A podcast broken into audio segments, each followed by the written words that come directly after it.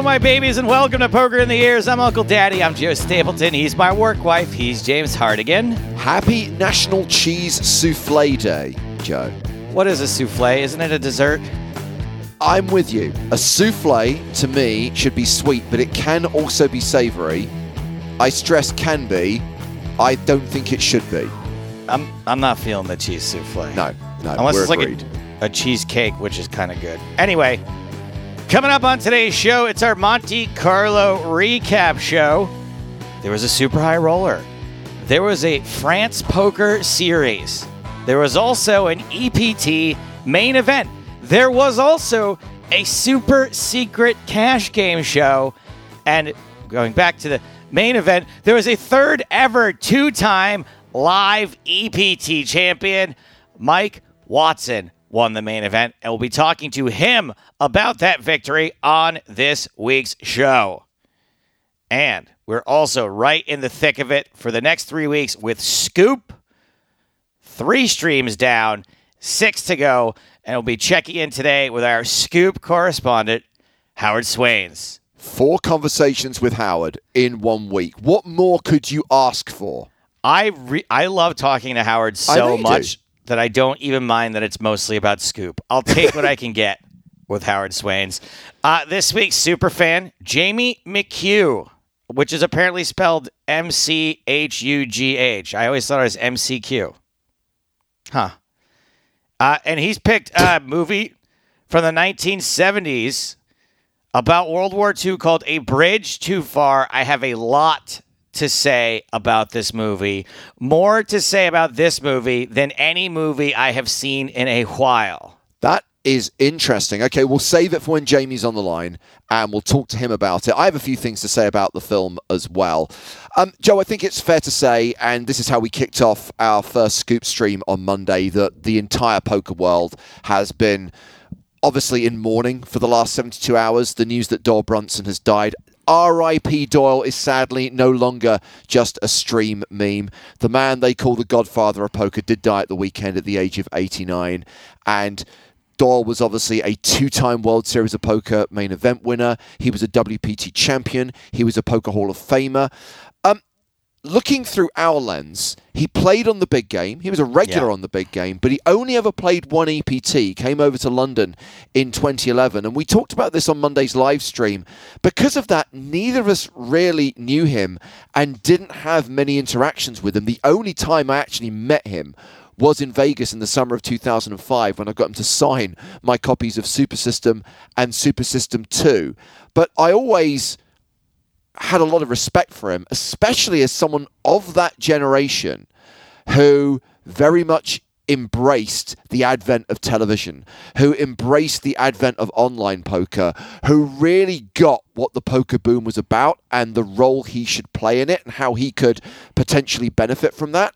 Whereas I think a lot of the other players of his generation didn't really have a clue what was going on and didn't like it very much. Yeah, I think it's a, a, a multitude of factors. First of all, I just want to address regular on the big game is true, uh, but much like he played on the EPT one time, being a regular on the big game, we shot a season of the big game in a week. Right. Uh, we shot the entire season two of the big game in a week. So, you know, what appeared as if I may have spent several days on set with Doyle Brunson was like maybe a total of four um, over the course of two years. So, and most of the time when I was interacting with Doyle, I was either side by side with Daniel or side by side with Amanda, who obviously was the hostess of the show, uh, who went on to marry Daniel. And Doyle was much more interested in talking to those people than to me because remember, the first time I interacted with Doyle in the big game, I had never been on television before. Yeah. It hadn't aired yet. So, no one, you know, I don't think Doyle ever was really quite aware of who I was. And the only other interactions we ever had online was people tagging Doyle in trying to prove me wrong about stuff. It'd always be like, can you tell this guy it's not hold cards? Can you tell this guy he didn't invent all it takes is a chip and a chair? So my guess is I was probably kind of even a little annoying to Doyle, which is why I don't really, uh, we didn't really interact that much. What you just said, however, as I totally agree with you. And uh, I think of many players from his generation, m- many of them didn't want TV attention for a multitude of reasons. I think Yeah. it's because they weren't used to operating in the light. Um, you know, n- not to name any names or say anything about Doyle specifically, but the era in which these guys mostly became good poker players, uh, what they were doing was underground, for lack Yes. of a better word. Absolutely. So the TV cameras, I believe, scared them. Many of them did not stand the test of time skill wise the way Doyle did once t- television became involved and the game advanced. Uh, so I think for those two reasons, yes, it is rare. And then he outlived all of them, uh, which is also saying something given how hard that lifestyle was, I assume, at a certain point. I think that poker players in the modern age have adopted yoga and veganism and uh, have realized the evils of alcohol and smoking. But, you know, I don't know what Do- Doyle's actual habits were by the time he became an older fella, but he certainly was around pretty a lot of smoke and booze for several decades of his life. Yeah.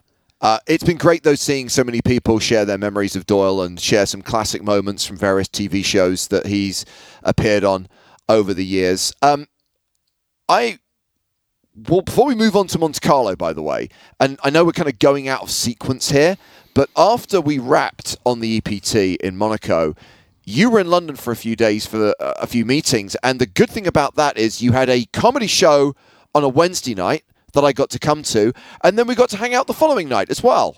Yeah, it's been a while since we've hung out outside of a, a poker tournament. Granted, it was still a somewhat of a work trip, but yeah. Uh, and also, James crossed borders in the city of London. I don't know if you guys know how this works or not, but in London, going to the other side of town, you're more likely to get someone to say fly to France to hang out with you or come to Amsterdam to hang out with you than to get someone from southwest London to go to northeast London. Uh, and so James rode the overground. He was like a child. He was like, What's this? What's What's this, orange line on the map? I never knew this was here. He was asking if he had a trade in his currency for East London money.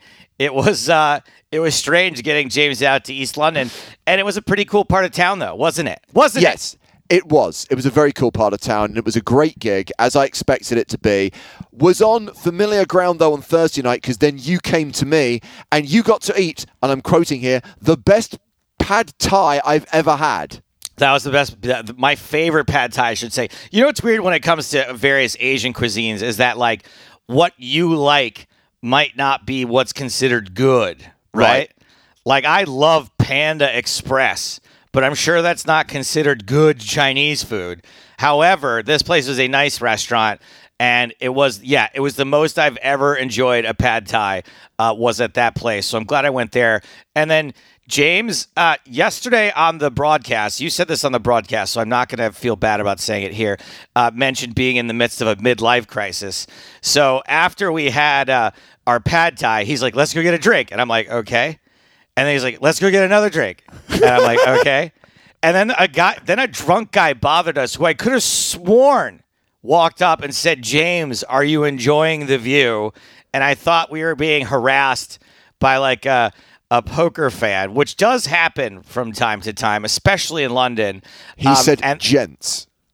and then he tried to tell us about his life as a drug dealer, but now he's trying to build a school for children in Pakistan. And it was typical annoying drunk guy bullshit and ruined the nice time I was having with James. So when we left there, he's like, uh, how about one more drink? So we uh, so we did a little bar hopping in uh, in in the very in James's very nice neighborhood. And uh, it was good times. Really quick to go back to the comedy night. I just want to shout out all the people who came out who are various poker fans slash fans of the podcast slash friends of mine and ours. Um, like uh, Matt Broughton came out, and uh, Matt's friends Steve and Simon, who are always very supportive. Growler was there, and her her partner Ash came out. Uh, a couple of poker dealers came out. Uh, uh, Bobby and um, uh, Gediminas, people who have been coming out to, to hang for years. My friends, uh, a couple of ex girlfriends of mine, or girls that I would have liked to have been ex girlfriends of mine. It was a, a nice showing. And saving the best till last, Barney Boatman. Barney Boatman came out. Yeah, I mean, there's just a tons of Vivi who used to work with us, who's a big fan of the podcast, came out. Uh, I don't want to leave anybody out at this point now that I started name checking people, but it was really, really cool to see everybody and uh, a really fun, nice night. And given that I went on last, people can often be out of energy by the time I take the stage, and everyone was really cool and supportive, and it was a, a really, really great night. Um, as far as TV and movies are concerned, I think we pretty much talked about everything during the Scoop streams. We covered off Succession and Barry, and I know you got to discuss Guardians 3 with Griffin, and I'm sure we'll re- revisit that movie once I've had a chance to see it. So let's move on because it is a busy show. Um, we're going to deal with things in chronological order. So before we get to Scoop, let's recap EPT Monte Carlo.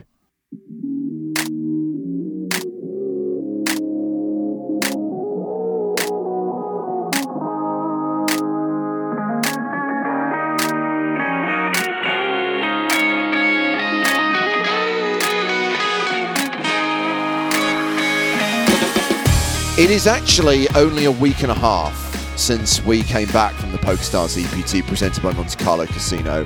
It feels like a month and a half. I know it's a cliche, and I say this every single time, but because we always have a few days off after a live event and we never record the podcast immediately afterwards, when we come to recap that event, it often feels like a distant memory. It shouldn't. It should be fresh in my mind, but it isn't.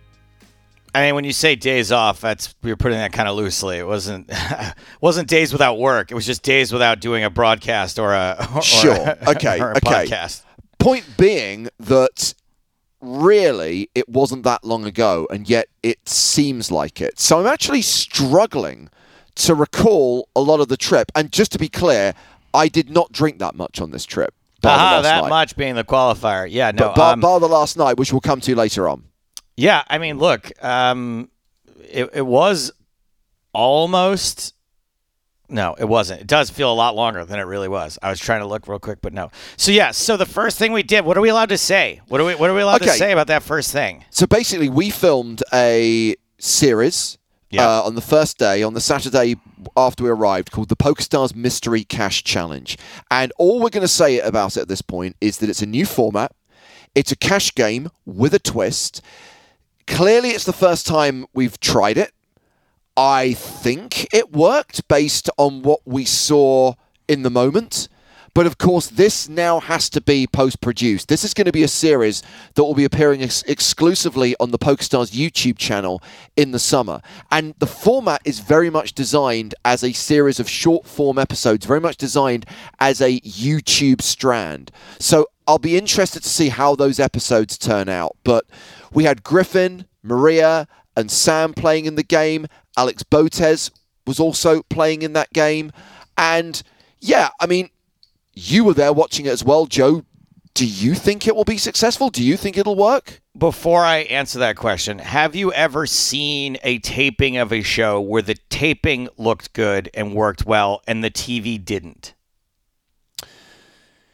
Oh, that's a really good question. I think sometimes in the moment you have a really good feeling about something and yeah. maybe it doesn't translate as well in the edit not i don't think it's ever as, as, as much as wow this was great oh this is terrible but like yeah. oh this is really good actually it's kind of just okay i guess the only way that that might happen in in the modern era with us is that we are so attached to the players and know them so well and and sort of all, know and love them so much that seeing them and the fun they're having translates to us in the moment, but not necessarily on TV. I don't think that's going to happen, I guess is my point. Yeah. That doesn't seem like that will happen with this. It seemed really fun. It was fun in the moment. The players had fun. There was enough action. Look, one of the things that that really breaks my heart about televised poker or streamed poker is that I always I, despite the fact that I am enjoying what I'm watching, a lot of times it seems like the audience doesn't really recognize it unless they're playing for high stakes. And I think the stakes here were high enough that uh, that that will work anyway. So I think it'll go well. I personally love personality driven, love fun driven. I wouldn't care if they were playing a five five game. Um, or a $1, $2 game, I would have found this just as entertaining, but I think the stakes in this are high enough that it'll it'll satisfy everyone. And I would highlight that they're high enough that we had, and I'm not going to say who, a player who lost tens of thousands of dollars in this game, but still really enjoyed themselves. So I guess that speaks to the format working. Um, and how rich they probably are, but yeah. That true. Um, so the first of our streams, we did two final tables back to back. There was the FPS main event and then the Super High Roller. And I remember both final tables being relatively short. I remember them being done inside of like five or six hours. I do clearly remember the Super High Roller, and I remember the win by Alex Kulev, which is really cool to see because this is a guy who we've kind of seen breaking out from the online scene as Future of Me into the live world, play these big buy-in events, and somebody different winning a super high roller. No disrespect to the Mikita Badziakouskis of this world, but to have a new champion in one of these 100k buy-in events was good to see. It was good to see, but I have a feeling we're going to be sick of seeing Alex Kulev lifting trophies eventually too. He's going to be he's going to be one of the Mikita Badziakouskis of the world probably in the next year or two. Obviously, I always feel that those final table streams at the start are very much the warm up. For me, the kind of meat and potatoes, the main course is always going to be the main event itself. And here we had five consecutive days of the main event. We had that first day with our world famous bubble coverage. Uh, pretty chunky bubble this time around in Monte Carlo. It kind of went the distance. Um, it was a whole hour, right? An hour. Like yeah, absolutely, yeah. absolutely. And of course, one of the earliest story points, which was very much uh, something that we focused on because it involved a member of the commentary team, was Maria Ho, who came into day two as a big stack, went out very, very early on, which was a surprise to everyone. I imagine it was a surprise to Maria as well because she got into a huge pot against Mike Watson. Mike got very lucky against her and eliminated her. And he became a very big stack very early on in this tournament. And so we had this running joke that Maria was anti railing Mike Watson. And every single day, joke. he would bag a top 10 stack. And spoiler alert, Mike Watson came into the final table. Mike Watson goes on to win, utilizing those chips that he won from Maria during the first session of day two. Yeah, and didn't just win, but like sort of put on the performance that you would expect from the guy that you expect to win it. Um, both as a a classy ambassador of the game, but also you know many of the hands he played were quite interesting. Even the final hand, and in a, in a much more interesting way than a lot of the it's like okay someone has a nine to one chip lead and uh, you know they someone's got to shove king jack suited and the other person has ace deuce and they run the board and whatever whatever. Um, you know the, the whole thing was, was pretty good. It's going to cut down oh it won't cut down i guess because we're not necessarily making any tv shows from there but if we were it would cut down to a pretty cool story of mike watson um, sort of from start to finish being a force at the final table, uh, and looking forward to talking to Mike in a couple of minutes. Yeah, and some other good characters that final table, like Leonard Maurer and like Leo Lees. So it was oh, uh, yeah. it was a fun one to cover, and it was a fun final table and a good heads up battle to conclude on and it concluded at a reasonable hour. We referenced a few times that Monte Carlo over the years, we have seen some very long final tables, 2014, 2019 being the two standouts that went on until the early hours of the morning.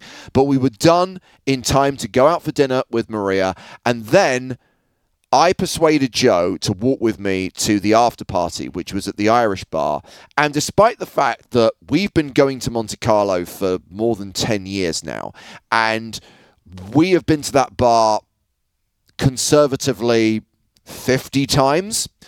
we got lost because we somehow ended go end up too far up the hill and having to go we up, went up too many steps had to come down some more steps crossed what felt like a motorway then went that way then went back on ourselves what should have been a 20 minute walk actually became a, a 40 minute walk all right. Well, here's the thing: is that I have this thing about um, kind of when I don't have to be somewhere at a particular time.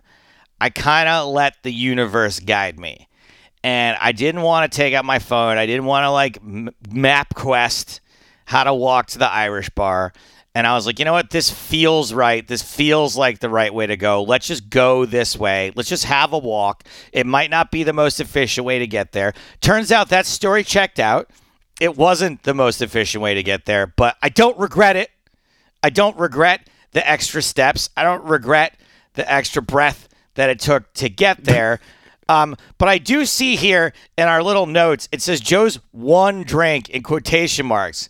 And I'm going to tell you right now, I didn't want to go at all to the bar. And if I if you twist my arm into going to out for drinks and then I stay for longer, I'm just not going to go next time. If you're going to give me a hard time about staying for longer, I'm not I giving you a hard time. I just found it amusing that initially you said I'll walk with you, but I'm not staying for a drink. I'm going back. Then when we got there, it's like, well, that walk took longer than I was expecting. I've woken up a little bit now. I- I- I'll stay for a drink. Fast forward five hours. It's because I allow myself to be um, emotionally held hostage by not just you, by lots of people who are like, oh no, stay. Like, I never get to hang out with you. I never get to see you. We never get to have a drink together. So it wasn't just you, it was you, and then members of the crew, and then Spraggy, and then Griffin, and then you know, some of the dealers. And I end up feeling this obligation to stay and hang out with people. All I wanted to do is go back to my room watch 30 Rock. I think I ended up walking back with Griffin at like 3:30 in the morning. And what happened? I my my car was coming to get me at like t- oh yeah, now I remember. Now I remember.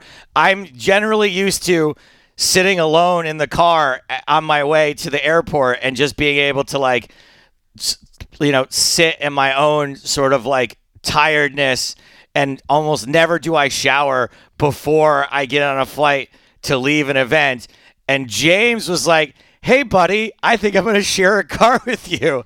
So i ended up not having that like that time alone to just sulk in my hangover. And also you know i famously don't get hangovers. I don't know if i how often i talk about this. Like i really don't get hangovers but i've kind of weaned off drinking a little bit I don't drink as much as I used to. I used to, you know, be out drinking like every single night. And now that I only do it occasionally, now I do feel it the next day.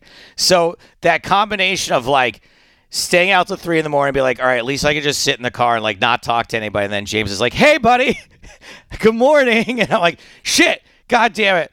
Uh, so, and then at the airport had a massively long line. I ended up with a middle seat on the way back. You were not Um, in a good mood that day. No, I was definitely just like just tired, and I was looking down the barrel instead of being able to go home. I was going to London to do you know to do the meetings or whatever.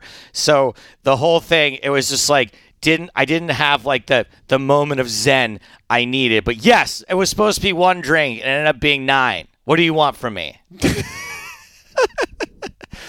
Oh, look, um, it was a fun night. They had karaoke and everything. We mentioned that we did crown a two-time EPT winner in Monte Carlo, and we're thrilled that we can talk to him right now because he joins us on this week's podcast. Mike Watson, welcome to the show.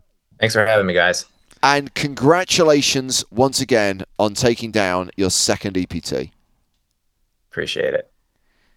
Uh, first question, I guess. How do you feel about whether or not, uh, when we're counting two-time EPT champion, should we do EPT online? Should that Feels What's like a different vote? thing to me, but uh, I don't. Uh, you know, I'm not the record keeper. I'll let uh, other people make those decisions. Um, it's obviously a massive accomplishment that uh, that I think I pulled off, anyways. I know that's the part. Like, look, uh, my my vote is is yes, only because I think whoever decided that should have thought of it ahead of time. They and been did. Like, okay, right. So It was but- very clearly advertised that this is an EPT main event being played online. It counts as an EPT Right. win with an actual EPT trophy. You can't not count it. Of course, and I think that obviously it was just kind of bad luck, or not bad luck, great luck, and a great accomplishment. But that the same dude won it twice in a row, like that's crazy. Yeah. Remarkable, but uh, yeah, sounds sounds like it counts. I'm, I'm convinced. So So you're in, uh, you're in uh, at a Triton event right now in Cyprus. Um, did not get the invitation to the Triton uh, Invitational. Now I'm still kind of confused how that works. I-, I feel like you not being invited is a compliment, right? I- don't think so, but uh, probably just speaks uh, more to my complete inability to self promote than anything else. Um, how like how does it work? Is do you end up is it is it you split it with whoever invites you? Is that how it works? Uh, there's no rules. I think everyone kind of comes up with their own deals. It really just comes down to the people involved. I know some of the some of the VIPs don't really want to do any deal making. They just want to play the tournament and they don't you know they don't care. Others are trying to get you know a very good deal out of whichever pro they invite. So there's there's a wide variety of things. It sounds like. Okay, because I would just invite the worst player I could think of. well, right. going back to the tournament that you did play and the tournament that you did win, I think it's fair to say, Mike, that no two MTTs are alike. How was your six day journey to victory in this one? Did it feel like a grind? Did it feel like, yeah, I'm kind of like among the chip leaders the whole way? It's a bit of a roller coaster ride. How, how, how was the experience of playing down to the final table, first of all? Yeah, I think I had a little bit of both. I, uh, you know, like my day one, I, I didn't, I made 1,000 chips. Uh, so that, you know, didn't start out on fire or anything like that. Uh, but then day two, I really did go on fire. Like that was probably, you know, the day where everything went like kind of the purest for me. I think I went from 30 to like 700 or something. Uh, and then, you know, things continued going pretty well from there until I guess I got really short. And then I had the queens against ace king hand where I was, you know, dead to the queen on the river and hit it. And then again, at that point, it just kind of like the roller coaster went up again and I just started winning pots. So when you're going from 30 to 700, what is the inner monologue? Is it, it do you still have like a wee or is it just uh, muted? I mean, no, you're definitely feeling good when you're winning every hand like that. You're winning, you know, the all ins, whatever, you know, all these pots that I was winning. Uh, you're definitely feeling really good, feeling confident, but you, you know, I've been enough to know like, oh, this is day two of the tournament. Like it, it just, you know, I'm probably going to cash or whatever, but this isn't really like matter that much yet. You know, there's a lot of work to, go a lot of days ahead. And uh, so on the one hand, you're feeling good, you're excited, but on the other hand, you're like, okay, like you got to keep stay in the zone and keep playing for another four days here if you're lucky. Yeah. Um. Obviously, the previous event you won on our tour was the PCA main event back in in 2016. So that's like a, a seven year gap between those two. And I know obviously you've won a hell of a lot in between then, but if you compare the two, which did you find easier? I know it's a really crass question, but what is your recollection of, of, of that PCA main event that year? Um, yeah, I feel like the PCA was one where I kind of just was in there, but I didn't really have a, a big stack. I wasn't like right. one of the chip leaders early on, as I recall correctly. Um, I remember maybe it was day four or something. I was, you know, in the money, kind of deep, and then I finally won like a big pot and doubled up. I think I made like the nut flush or something in a big pot and got a full double and then there was like this really really crazy brazilian guy who had like some outrageous percentage of the chips in play with like two tables left you know like he had like average stack with like four people left with like 16 left and then he ended up getting like 12th and i just played this huge pot against him where i just hero called him down and had him beat by like one pip or something and uh after that I think I kind of felt like, okay, maybe maybe I can really like win this. That was the first time I had like a big stack where I was really in contention. Um, but you know, both were tough. Both final tables, when I look at it, it was it was all good players. I mean, certainly the PCA I think is more big names probably that people know, but yeah, you know, the Monaco final table was maybe lesser known names, but all still very strong players as well. So, uh, you know, neither, neither one felt easy by any stretch. Yeah. Yeah. Would you Would you rather face big names in 2015 or the average studied player in 2023? I, don't know, Joe. That's a very uh, good question. Uh, I think you know, obviously, like my ability was lower in 2015 as well. So I think probably the 2023 final table was probably a little bit more favorable for me compared to 2015. But like, yeah, both both were definitely tough. And, and what what have you done in the meantime to become a better player other than constant playing? Like what's your sort of approach to improving?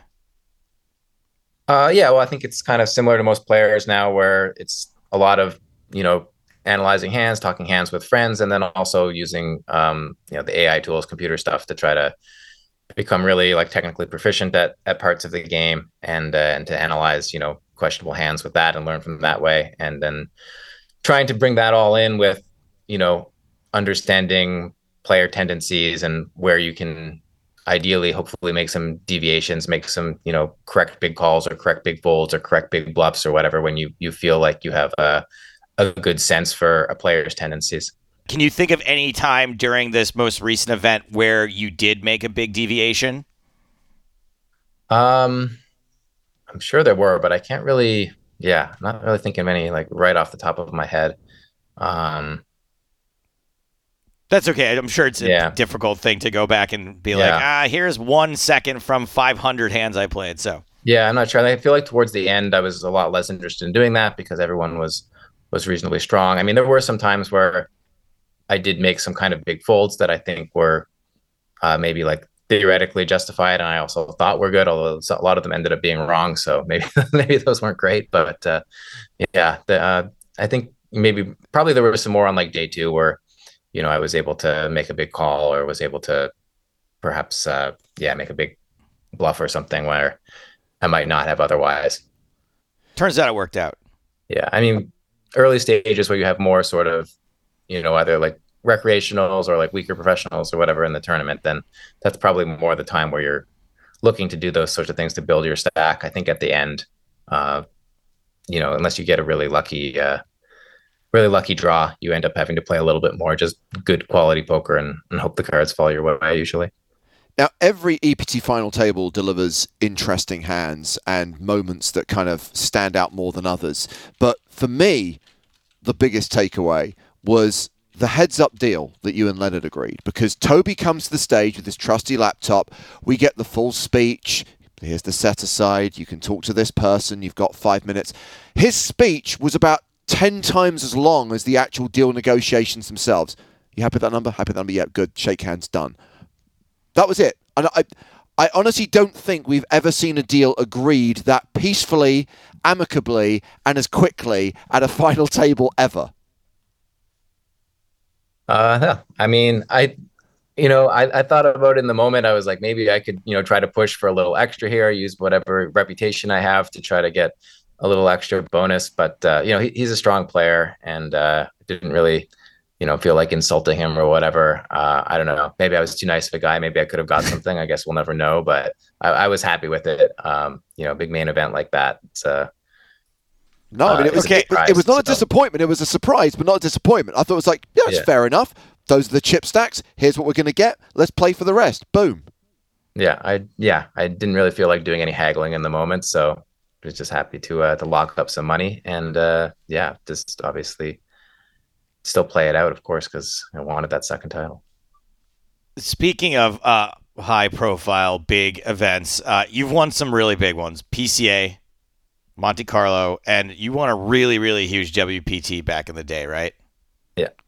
So, can you rank your levels of joy of those, or like what it meant to you in the moment? Do you like you know if it came at a particular time in your life? Like, can you just talk a little bit about the the the happiness of each of those and which ones were were more special?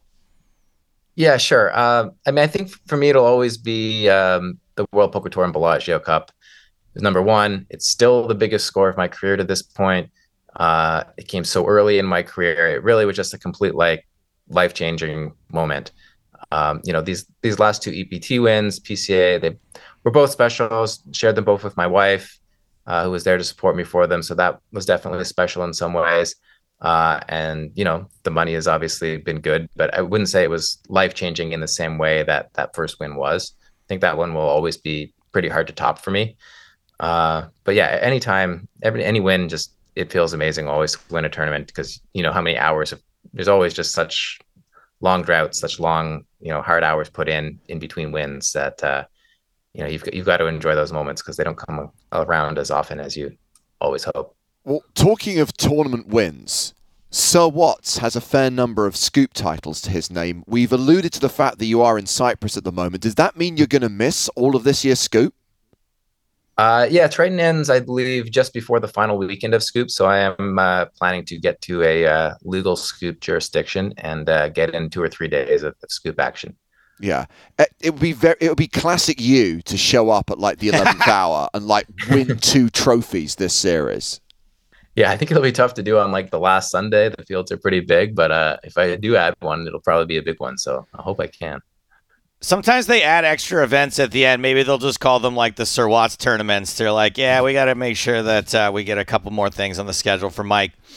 Um, yeah, I saw short deck on. Uh, is that is that your thing now, short deck? well, relative to the other people, probably, yeah. Yeah, there's uh, some folks coming out of the woodwork winning short deck scoops this uh, this this scoop here. I wouldn't be surprised for you to come home bink one of those. Uh, I saw you tweet saying to not choose you for the WSOP 25K fantasy draft this year. Can you please elaborate on that? Yeah, I'm just not planning to play many events this year at the World Series. Um, you know, I prefer playing uh, Triton and the EPT, and uh, so I'm going to come down for a week, play a few events, see my friends, but I'm not uh, not planning to play much of a schedule.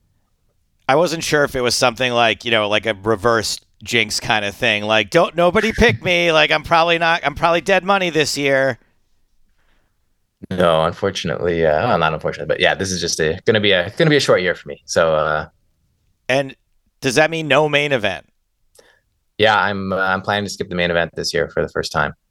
Wow. So, all right, talk to me about this. So, you're at a place in your life right now where you can be this choosy. You don't have to go grind. Is that something you've earned?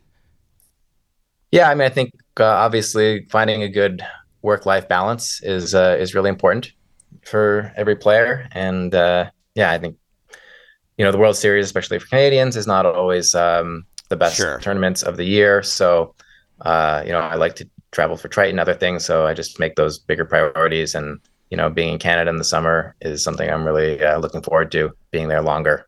Uh, I've always said I want to spend more time in Canada when it's actually really nice and everyone's out and about and really enjoying themselves. It's, yeah. You know, all these cold weather places are a lot of fun in the summer. So whereabouts in Canada is home for you now, Mike? And and and as a home, how many weeks or months of the year do you actually get to spend there? Uh, yeah, I probably in Canada maybe seven months of the year or something like that right that's, now. That's decent. Um, yes, we had um, a lot of time in Toronto mostly, and then sometimes uh, in um, in Quebec as well. I have a place across the over there near where my sister lives. Yeah, I'm glad that you brought that up because I wanted, you know, you mentioned that the WPT was kind of life changing for you. And I just want to know what that means in like a quantifiable way. Did you go from apartment to a house? Did you go from having a house to a summer home? And what what is life like for you when you are in Canada?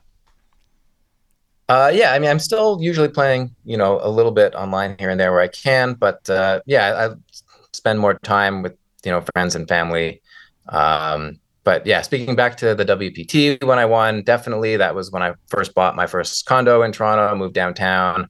I uh, had you know a really nice place. That was probably the one major like purchase that I had.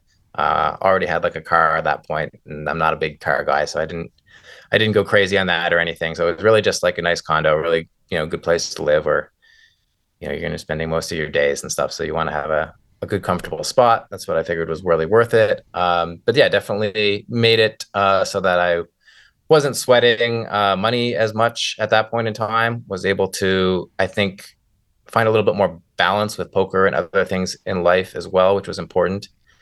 Uh, it also did, I did lose some motivation for a little while there after the big success where I wasn't working as hard at poker, wasn't playing as much, um, and that you know took some time to to come back around and really sort of fall back in love with with doing the work and playing the game. But uh, yeah, that that was kind of the big uh, the big fallout, I guess, from that score. And so, when you talk about balancing other things from poker, what are you into? Are you a kayaker? Do you cook? Do you, are you a yard work guy? I don't have a house. I've always been a condo, so I don't have the yard work. We'll see if I do move into a house in the future if I if I'm a yard work guy or not. Uh, does kind of feel like part of being a real adult, so maybe it'll happen. Uh, but yeah, I mean, I, I like to. Uh,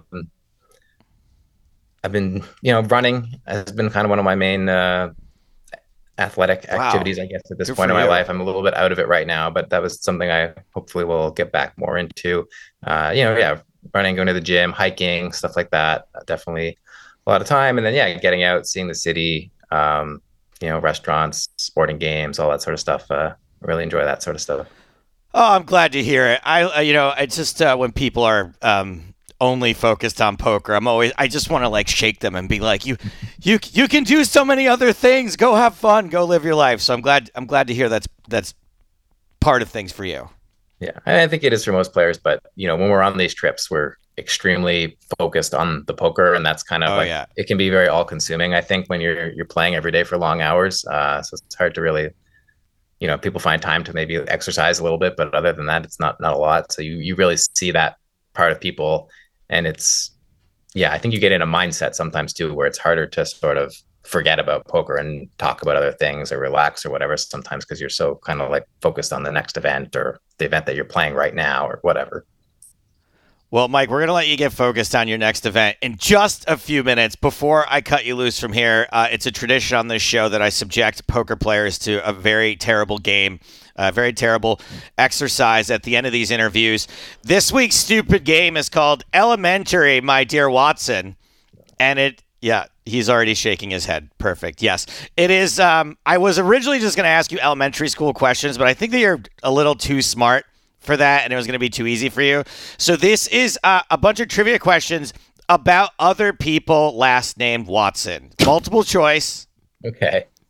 All fairly well known people, and maybe because you've been subjected to this sort of dumb line of questioning in your past, maybe you know some of these things already. Um, here we go. Question number one. And they, they get progressively harder. So, uh, in which movie did Emma Watson play the title character? Is it Colonia, Beauty and the Beast, My Week with Marilyn, or Noah? Hmm. I don't know. Is it Beauty and the Beast? Is that your answer? Yes. Yes, it is Beauty and the Beast. Correct. She was Beauty in Beauty and the Beast. Thank Wonderful. Yes. Question number two. Along with his partner, Francis Harry Compton Crick, what shape is James Watson often credited with discovering? Is it the icosagon, the triquetra, the double helix, or the shape of my heart? Uh, I assume that would be the double helix uh, DNA. The double helix is correct. Two for two. I knew he was going to get the elementary school questions. We had to beef it up a little bit. Here we go. Question number three Deshaun Watson is the quarterback for which NFL team? Is it the Cleveland Browns? Browns? There it is. He got it. There you he go. got it. Didn't, Didn't even need the, the choices. You didn't even need my fourth joke answer, the Miami Japanese people. Okay, question number four. Francine Watson is the executive producer of which TV show? Is it the World Poker Tour, the Heartland Poker Tour, the European Poker Tour, or Cops? Oh God. Uh, let's go Heartland Poker Tour. Heartland Poker Tour is Incorrect, unfortunately. First miss there. She's the executive producer of the European Poker Tour. She's our boss. Uh, she is. I figured. I, I, figured afterward that had to be the answer. The, the best guess. How have I not yeah, no, Nobody likes anybody perfect. Uh, question. There's only seven questions, by the way. Question number five. Activist slash eco terrorist Captain Paul Watson founded the Sea Shepherd Conservation Society which was later featured in which reality TV series? Is it Deadliest Catch, Whale Wars, Animal Avengers, or Blubber Battles? Wow. Uh, I don't know this one. I'll go with Animal Avengers. Animal Avengers is one I is one I made up. Whale yeah. Wars. Whale Wars was the show that featured Captain Paul Watson. Uh, I'm just gonna move on because he's I haven't even heard of that figure. one, but I knew there'd be some alliteration. Okay. Blub- Blubber Battles is uh, the other one I made up. Okay, question number six. This one they're getting tough now. Thomas J. Watson founded which company in 1911? Is it IBM, the American Pacific Whaling Company, Exxon Mobil, or Chuck E. Cheese's? oh, God. Uh, I don't know. Let's go Chuck E. Cheese's. Chuck E. Cheese's was, was not invented in 1911. Unfortunately, all the other Damn. three were Oh, invented in 1911. yeah, IBM was that. Oh yeah, I guess they did something else before computers. I forgot. IBM was the company he founded in 1911, and um, and computers were not far behind. Um, What what did IBM start doing in 1911? I, I like analog computers. Uh, when I was doing research on this, analog computers uh, like were in the works by like the 20s, like the Wow. 20s and 30s. Yeah. Um, question number seven. Here we go. Final question. This is a follow-up question to that one. In 2011, IBM Watson, named after Thomas Watson, a computer program played against two humans on Jeopardy. It only missed one question or answer. I, it was a final Jeopardy. The category was U.S. cities. The answer slash question was its largest airport is named for a World War II hero. Its second largest for a World War II battle. IBM Watson embarrassed itself by giving which answer to that question? Was it Los Angeles, New York, Toronto, or Gotham City? Uh, wow. Oh, I guess. First of all, do you know what the real answer is? I do not. I've probably seen this too, but I can't remember it. Uh, I'm guessing it must be New York from the answers The, that the real gave. answer is Chicago. Oh, Chicago. because okay. Midway Airport and um, uh, the other one I forget. O'Hare. There you go. O'Hare I'm guessing and Midway. Gotham, but it could be Toronto, I suppose. But it sounds like Gotham would be more embarrassing. Toronto would be Gotham's going to be made up, right? Toronto Yeah. would be the embarrassing one because it's not in the US. Yes. Toronto is correct answer. We're gonna give Mike that one with, with by hectoring a Hartigan. Yeah, it it answered Toronto uh, or Toronto, as you would say. I don't want to offend you. Uh, but yes, IBM Watson, unfortunately, um, and then the people. Uh, this is a great story too. The people that programmed it had a ton of excuses as to why Toronto wasn't that bad of an answer. right. Right. Uh, I'll leave that up to you guys. Hey, Mike, thanks so much uh, for joining us. We appreciate it, and I hope uh, you win all the stuff at Triton. You're you're you're you're a favorite of ours. All right. Thanks. Appreciate it, guys. Thank you very much, Mike. It is now time for us to draw a line under EPT Monte Carlo as we turn our attention to Scoop.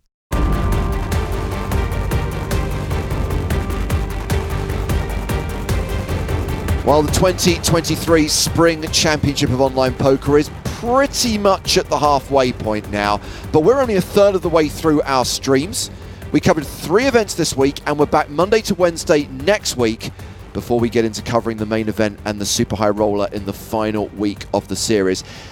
I think it's fair to say that Scoop 2023 is really delivering when it comes to stories. So let's check in with our Scoop correspondent. He's got the looks, he's got the brains, he's how Howard Swains. And Howard, the good news is we are not confined by the limits of a five minute tournament break. So we can take our time and truly enjoy your company. Joe, especially, he was singing your praises earlier on.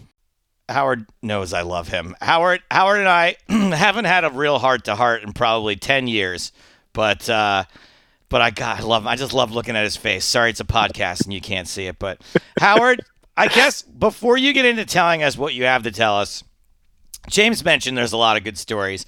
Does it ever is it ever, ever overwhelming everything that's going on during Scoop? If are you ever just like ah fuck this?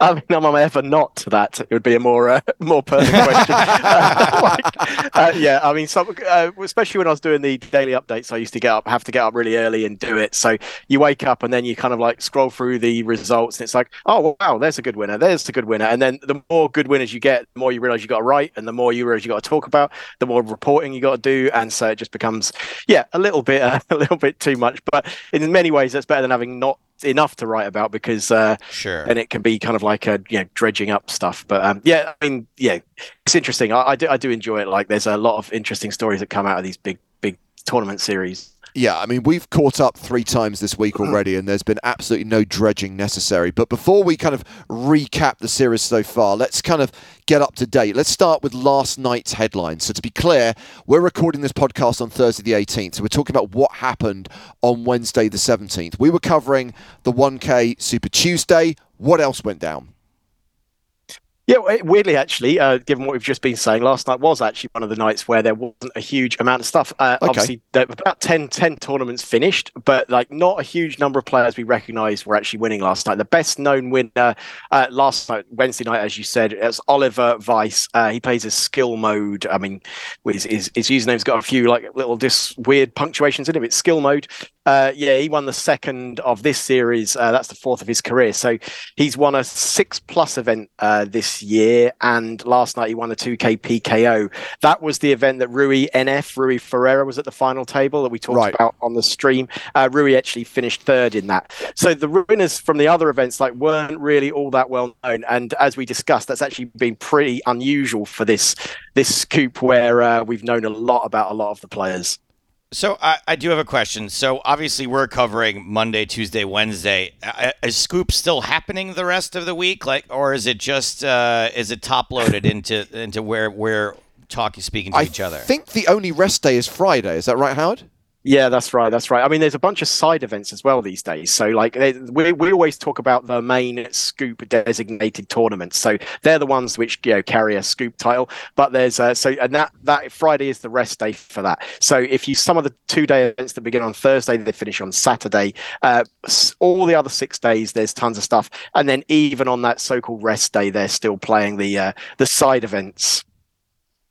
But yeah, Copy I would say you are right that the key theme of this series does seem to be big name dominance. Players who we recognize either by their real name, by their online handle, or both, winning their seventh, eighth title, their second title. I mean, how many multiple winners have we had this series?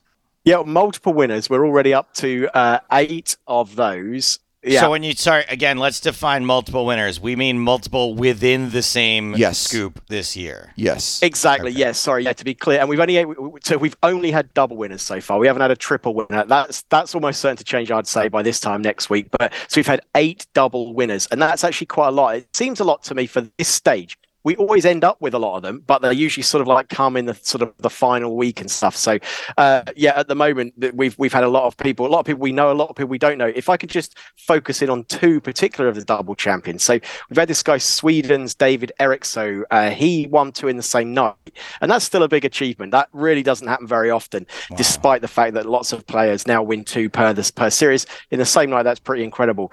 And I think there's this. We need to talk about this Slovenian guy called Blaj Zerj Jav. He plays a scar maker. Uh, he's been getting a lot of attention uh, on some like smaller poker media outlets. I've seen his name quite a bit. I now he's seen he's moving into the EPT a little bit. Uh, so he played in Prague, he played in Paris, he played in Monte Carlo. He was at the PCA as as well. So he's won two scoops this year. He's really making a name for himself. He's clearly one of the young guns. And I just think that you know, you're probably going to be seeing him on EPT Live at some point soon. Uh, you know, the live streams from the EPTs, and I just think he's going to be one to watch. Uh, he's won two scoops, and that's a really good indication that someone who's like you know going places. That's really interesting, Howard. I'm glad you point that out to us because I've I kind of felt like the young guns uh, uh, that we've been mentioning aren't that young anymore. Uh. You know, and they're, the new class of poker players has not been as many as as there haven't been as many of them uh, as in years past, right? Like the waves have kind of gotten smaller of new sort of young talent coming into the game, new names on the scene. It's been a while uh, since we've had some new names. So I, I think that uh, it's cool to have someone to look out for. I appreciate that. yeah, I really agree because uh, we, we talk about it on PokerStars blog, my, myself and Jack Stanton, my colleague there and uh, that's why Alex Kulev's been such a great story because we yes. watched him doing like destroying it online, and then now he's like moved into the main events and the super high rollers, and so we were trying to figure out who are the other, who are the next Alex Kulevs, and this guy just might be one of them. And there's a few others, a few young French guys, but yeah, I agree with you. There's there's there's few and far between, so it's always nice to to try and think who's going to you know push on push on to the next level. So, player of the series race, when we talk about it on the live stream, we tend to focus on the overall competition, right? Because we're pushed for time, and it's the big one with a 25k first prize. But there are the three other leaderboards, right, for low, medium, and high. Yeah, that's right. So that's four leaderboards overall. So one just for low des- designation, one for medium, one for high, and then one for overall, which combines all yeah. of them. And wow. there's prizes for each of them. So there's 5k for the low. There's uh, t- sorry, 5k to win the low, 10k to win the medium, 15k to win the high, and then 25k for all of them for the, the overall. Uh, now the overall is a winner takes all, and that's you know the biggest prize. All the others like have a kind of sliding pay scale as well. Uh, yeah, so we we tend to focus on the overall, where we've got this kind of great little run in at the moment between uh, Rui Ferreira and James Whittett, who's the Drunk Life. Uh, they've switched lead now. Each of the last three days, they've gone well, you know, uh, Rui, then Whittett, then Rui again. So it's like uh, it's pretty exciting. And I also know today that Patrick Leonard has creeped in, into contention oh, too. Of course he's he now, yeah, so he's now fourth. He's now a, he's a perennial challenger, obviously. So uh, yeah, Jerry Ödeen's in there as well. So that's going to be a really good race to to watch, I think. Uh, now uh, Whittett is we, winning the high race at the moment with Rui behind him and with only five points separating them. And then in the low leaderboard, there's like that no one that's actually into the overall is is is also on the low leaderboard. But what it tends to happen is you've got to get your most of your points from the high and the medium, and then a random, you know, a random result in the low that probably you're playing as one of eight tables or something. You finish final table there, you get a chunk of points, and that sometimes puts these big, like high stakes grinders over the edge to you know to win to win yeah. the overall title. So that's how it tends to normally work. But both Rui and Whittett, they play everything, and so you know that's that's always we always say this. This is the key to win the leaderboards. It's just volume. You've got to play them all really. So Rui Ferreira is a former player of the series. Patrick Leonard is the reigning player of the series. What do we know about James Whittett? Yeah, it's weird, isn't it? We don't know too much about him. So, I mean, I, have looked him up. Uh, so we don't have many like live results about him, but I looked him up today. Uh, country? He, sorry, did you already say what country he's from? So he represents Hungary, but obviously James Whittett does not sound like a very Hungarian name, and that's because it doesn't sound like he is so he bounced around a lot as a child. He is so he has a website because uh, he's now a poker coach and a, uh, a, sort of like you know a leadership you know uh, mindset coach. That's the word. Right. Um, so he uh, I looked at his website and he's got his full biography on there. He was born in the UK. He moved around a ton of different countries when he was still a child. Uh, he's lived in the, the States and he's obviously washed up now in Hungary. I don't know what, don't specifically know why Hungary, but yeah, he says he did some stand up in uh, in New York. That was one of his things early on. He wanted huh. to be a, a comedian. Uh, then he became a poker player. And so he was in the US playing uh, online poker before Black Friday. Then Black Friday, you know, made him move out of the US again. So he came back to Europe, and that's when he set up his coaching site.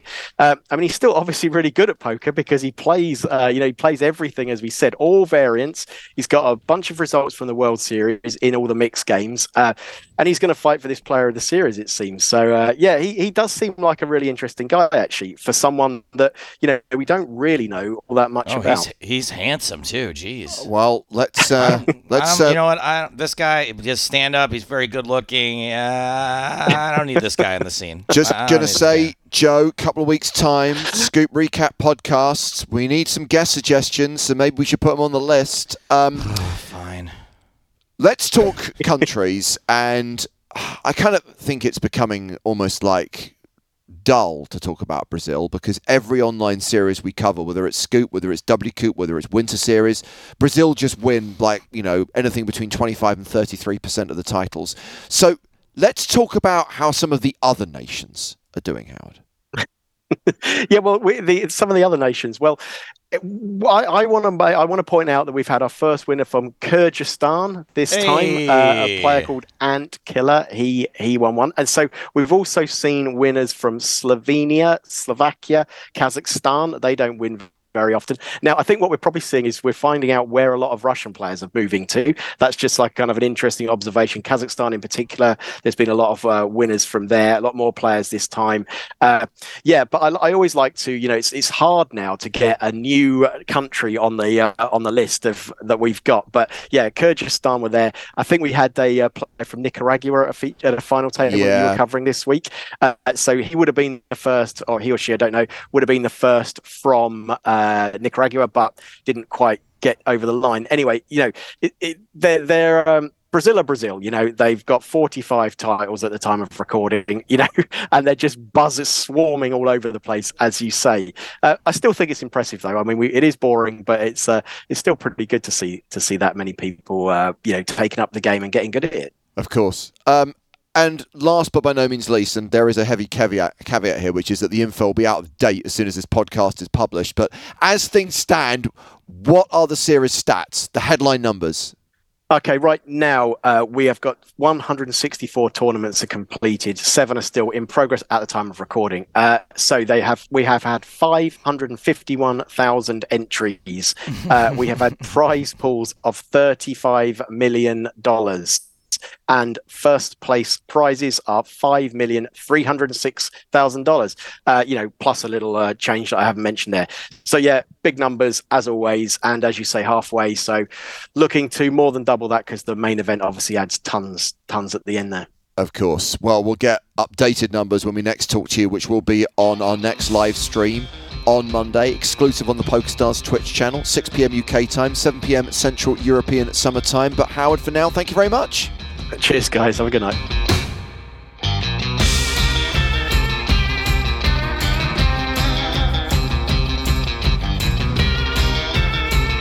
Before we go, it is time for this week's Superfan versus Stapes. We say hello to Jamie McHugh. Hello, Jamie. Hi, guys. How's it going? What It's going is well. up, Jamie? Hey, buddy. Now, Joe has a lot to say about this movie, so if you don't mind, I would like the elevator pitch version of your life story. Tell us about yourself as quickly as you possibly can. Elevator pitch. Oh, hang on. You got the music for that. Uh, very, very quickly. Um, uh, studied in Aberdeen in Scotland f- all my life. Uh, went to university. Got into teaching when I was 21, 22, and I've been there ever since. It's a great job. Love it. What do you teach? Uh, physics and science. So uh, yeah, it's uh, great fun. Fuck yeah. I'm trying to remember my physics teacher's favorite line he used to say to me was, No, but you can sit down. it's kind of where I got thank you for your question from, was from my physics teacher, more or less. Uh, were you were you that uh, Bart Simpson kid who put a hand up all the time? Um, I was somewhere in between. Yeah, I was a bit of a class clown, but also a gigantic pussy. So, like, I never really did anything that bad. So, does that mean you approach the game of poker with an analytical, scientific mind? Yeah, I I tried that. I had a few apps and I went, nah, let's let let's just go with the gut. Yeah. Oh, yeah. Yeah, sounds good. Okay, so we need to talk about the movie you selected as your specialist subject. I was very happy to see it as a suggestion because I think it's a great movie, an underrated movie, a bridge too far, World War II movie from the 1970s. Joe, you invested three hours of your time in watching this. Yeah, so I think this movie has a couple of things holding it back from being a great movie. I think it's a good movie. I think there's a couple of things holding it back, and maybe it's not even. I think much like Operation Market Garden itself, it try it tries a little too much. There's a little too much going on in this movie to make it. Um, no one really has a chance to shine except for I think maybe Robert Redford.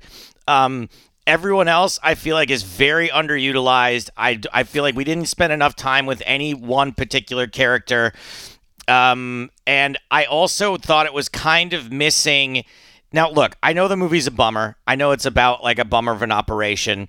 I don't think it needed a happy ending, uh, but I do. I would have liked to see some sort of closure um, in in history, the way they told us at the beginning. Here's where we are at the war. Here's what led up to this. Da da da. And all we really get at the end of the movie is them hearing that the general thought it was a 90 percent success. Um, and I would have liked to see some numbers. This many people were lost, but the Allies were able to achieve this from it. Ba ba ba ba ba ba ba. And maybe that's intentional. Maybe we're supposed to feel the same way the soldiers felt, which is why did I just sit through three hours of this, despite it being, like I said, no, a a, a, a, a good movie, a good movie. Um, I just thought like there were some things about it that made it. I, I know why it's underrated. I think it's probably perfectly rated. Um, it, it is a decent war movie. It just didn't quite have a, a, a and I don't mean ending a finish for me. I think the problem is is because it catalogues a failure rather than a success. And I think it's fair to say, Jamie, that most movies made by America and the UK in the wake of World War II celebrate operations that went well. Yeah, absolutely. No, no. Uh, Operation Market Garden, I think, was a success to a point, but you know, as the the, the movie suggests, uh, or the title suggests, it was too much. But at the same time, if you don't, you know, shoot for the moon, you know, it's it's it, it's absolutely you know bonkers. Have you been to Arnhem? Anyone? Uh, no, I have not been to any part of Holland other I, than Amsterdam. I don't know if PokerStars are going to to uh, Holland this year, but if you get half a chance, go down to Arnhem, see see see see the bridge, see the museum. It is superb. I mean, you don't know how wide that river is and how big the bridge is until you get there. That's right. not a terrible idea, Something actually, else. Jamie. Something yeah. else. So I did have a few more things to say about the movie, some positive stuff. That was my overall assessment. First of all, this had to be one of the most expensive movies ever made at the time. It like, was a I very can't... expensive movie, and it did not perform well at the box office. And interestingly, William Goldman writes about it in his book Adventures in the Screen Trade because obviously he wrote the screenplay for yeah. it, and he described it as one of his best experiences working on a movie until the reviews came out. And he said the biggest problem they faced is they made it too real and no one believed it. Because every incident in this movie is based on fact and no one believed it. The whole thing with James Caan, that whole yeah. subplot, real. The fact that Ryan O'Neal, you know, that obviously playing a general who's that young, the character that he plays was genuinely that young. No one bought it. No one believed it. Interesting. Um, and I the, the the what I part of the realness of it. Don't let the PG rating on this movie fool you. This movie is fucked. This movie is violent yeah. as fuck.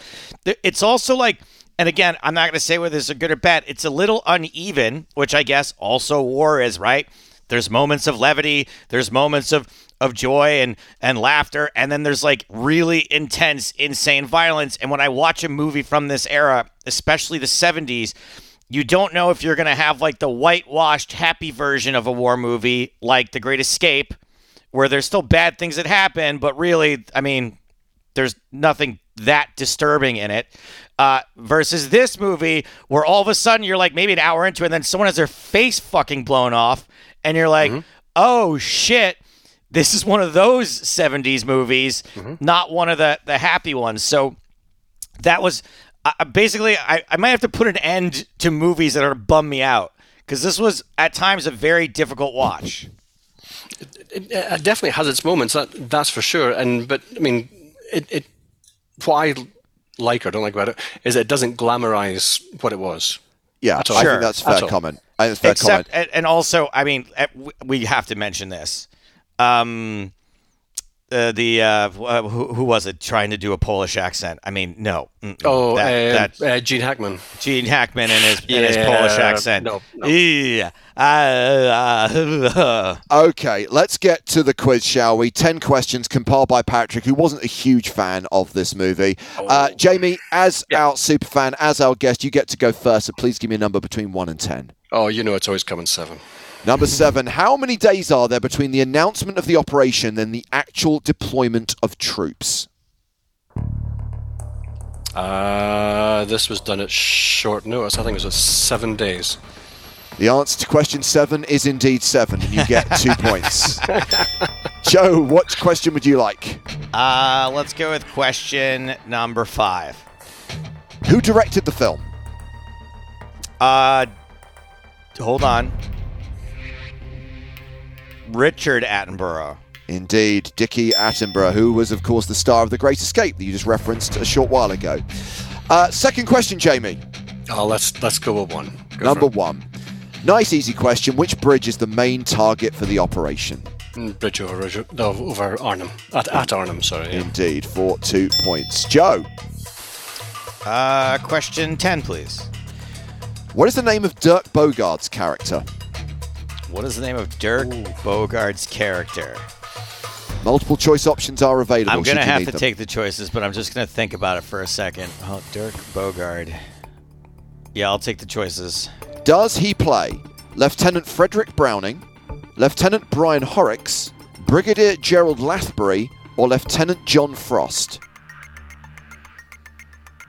Frost was the guy that. Okay, yeah, I'm gonna go with Frost. It was Browning.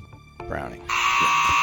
That might have been the toughest question, but sometimes it comes down to luck of the draw. Uh, Jamie, you're up next. Two, Yeah, three, four, six, eight, and nine still available. Let's go two. Let's go two. Who plays Major General Urquhart? Oh, uh, I think I know who it is, but I'll take the options. Is it Sean Connery, Michael Caine, Ryan O'Neal, or Laurence Olivier? Yeah, Sean Connery. Yes. Yeah. For two points. One point. One point because you took the options. You still have a mm. 5 2 lead though. Three, four, six, eight, or nine, Joe? Three. What is the name of the military operation? Operation Market Garden. There we go. Okay, that only- balanced, that balanced out question 10, I guess. It does. It does. And you're now only one point behind. Four, six, eight, or nine. Yeah, let's go four. What song do the British troops sing at the end of the film? Oh man, um, I'm gonna need options for that. Is it God Save the Queen, Abide with Me, Amazing Grace, or Hallelujah? Abide with me. For one point. So, Joe, you can tie the game if you can get two points on the next question six, eight, or nine. Give me number nine, please. In what year was the actual operation conducted?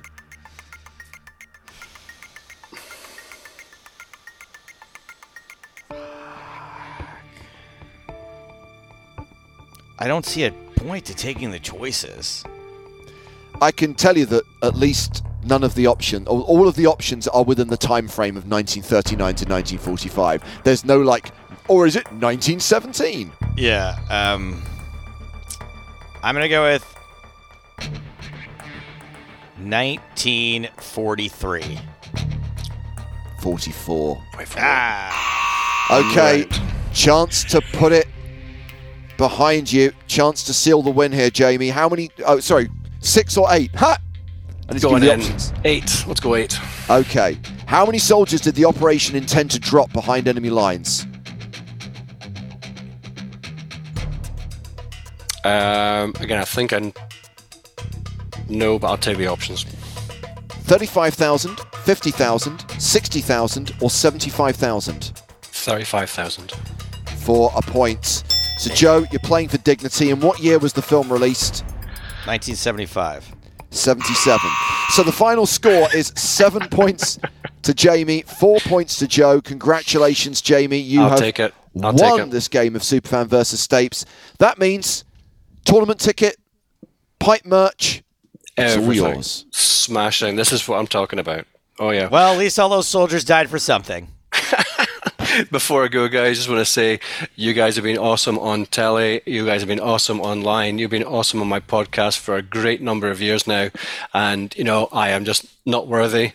We are. Oh, Jamie. We, we, we, we are supremely, you know, for your commentary and everything else. I just want to say thank you very much. Uh, bring back Channel 4 stuff because I think the production's great, but I mean, online stuff's great too. Watch this space, Jamie. Oh, Jamie, thank you very much for volunteering to come on the show. Thank you for suggesting this movie. And congrats once again.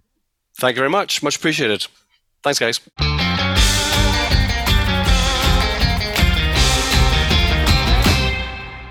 All right, my babies. Coming up next time, we're going between the lines. Yes, we're going to talk about the new video series that we teased on the Monte Carlo live stream. It's this oh. collaboration between PokerStars and Oracle Red Bull Racing, and it's comparing and showcasing and documenting classic, iconic moments in Formula One recent history with classic moments in EPT history as well. Very cool. And so we have a, a guest related we're to gonna, that. We, we're going to talk about strategy, principally Formula One strategy, with a guy called Will Courtenay, who's the head of race strategy for Red Bull. And even though we've just recapped the EPT that took place in Monaco, Will is going to help us preview the Monaco Grand Prix. Remind me that I want to ask Will this question. Head of race strategy, what will that compare to to like a sports team that we would know? Is that like a GM, a coach, uh, the head coach? Um, I, I'm curious uh, what what how what the parallel is because I don't know a lot about F1. I assume you don't either, James. I'm looking forward to finding out more because people seem real fucking into it. Well, I would say write it down on one of your post-its so that you don't forget. and well, not I'm, that post-it, maybe. while we're reminding people of things, I would say, guys, that if you haven't already joined the PokerStars Discord server, you should, and there is a link in the podcast description. We do have dedicated channels to the Poker in the Ears podcast, including one for superfan applications. And if you have recently applied to be a superfan, I would urge you to check your DMs, check your direct messages, because chances are you will have an invitation waiting for you. If you Ooh. don't respond, we cannot get in touch, we cannot book you in. So apply publicly, but then we keep the conversation private and then we'll get you booked in for a future show. So make sure your DMs are open, make sure you check them. Be on the lookout for the James Hartigan DM slide. Yes. All right, my babies, that is all the time we have got for this week's show. Until next time, until next time, until next time, where we're going between the lines. for James Hartigan, I am Joe Stapleton. Smell you later.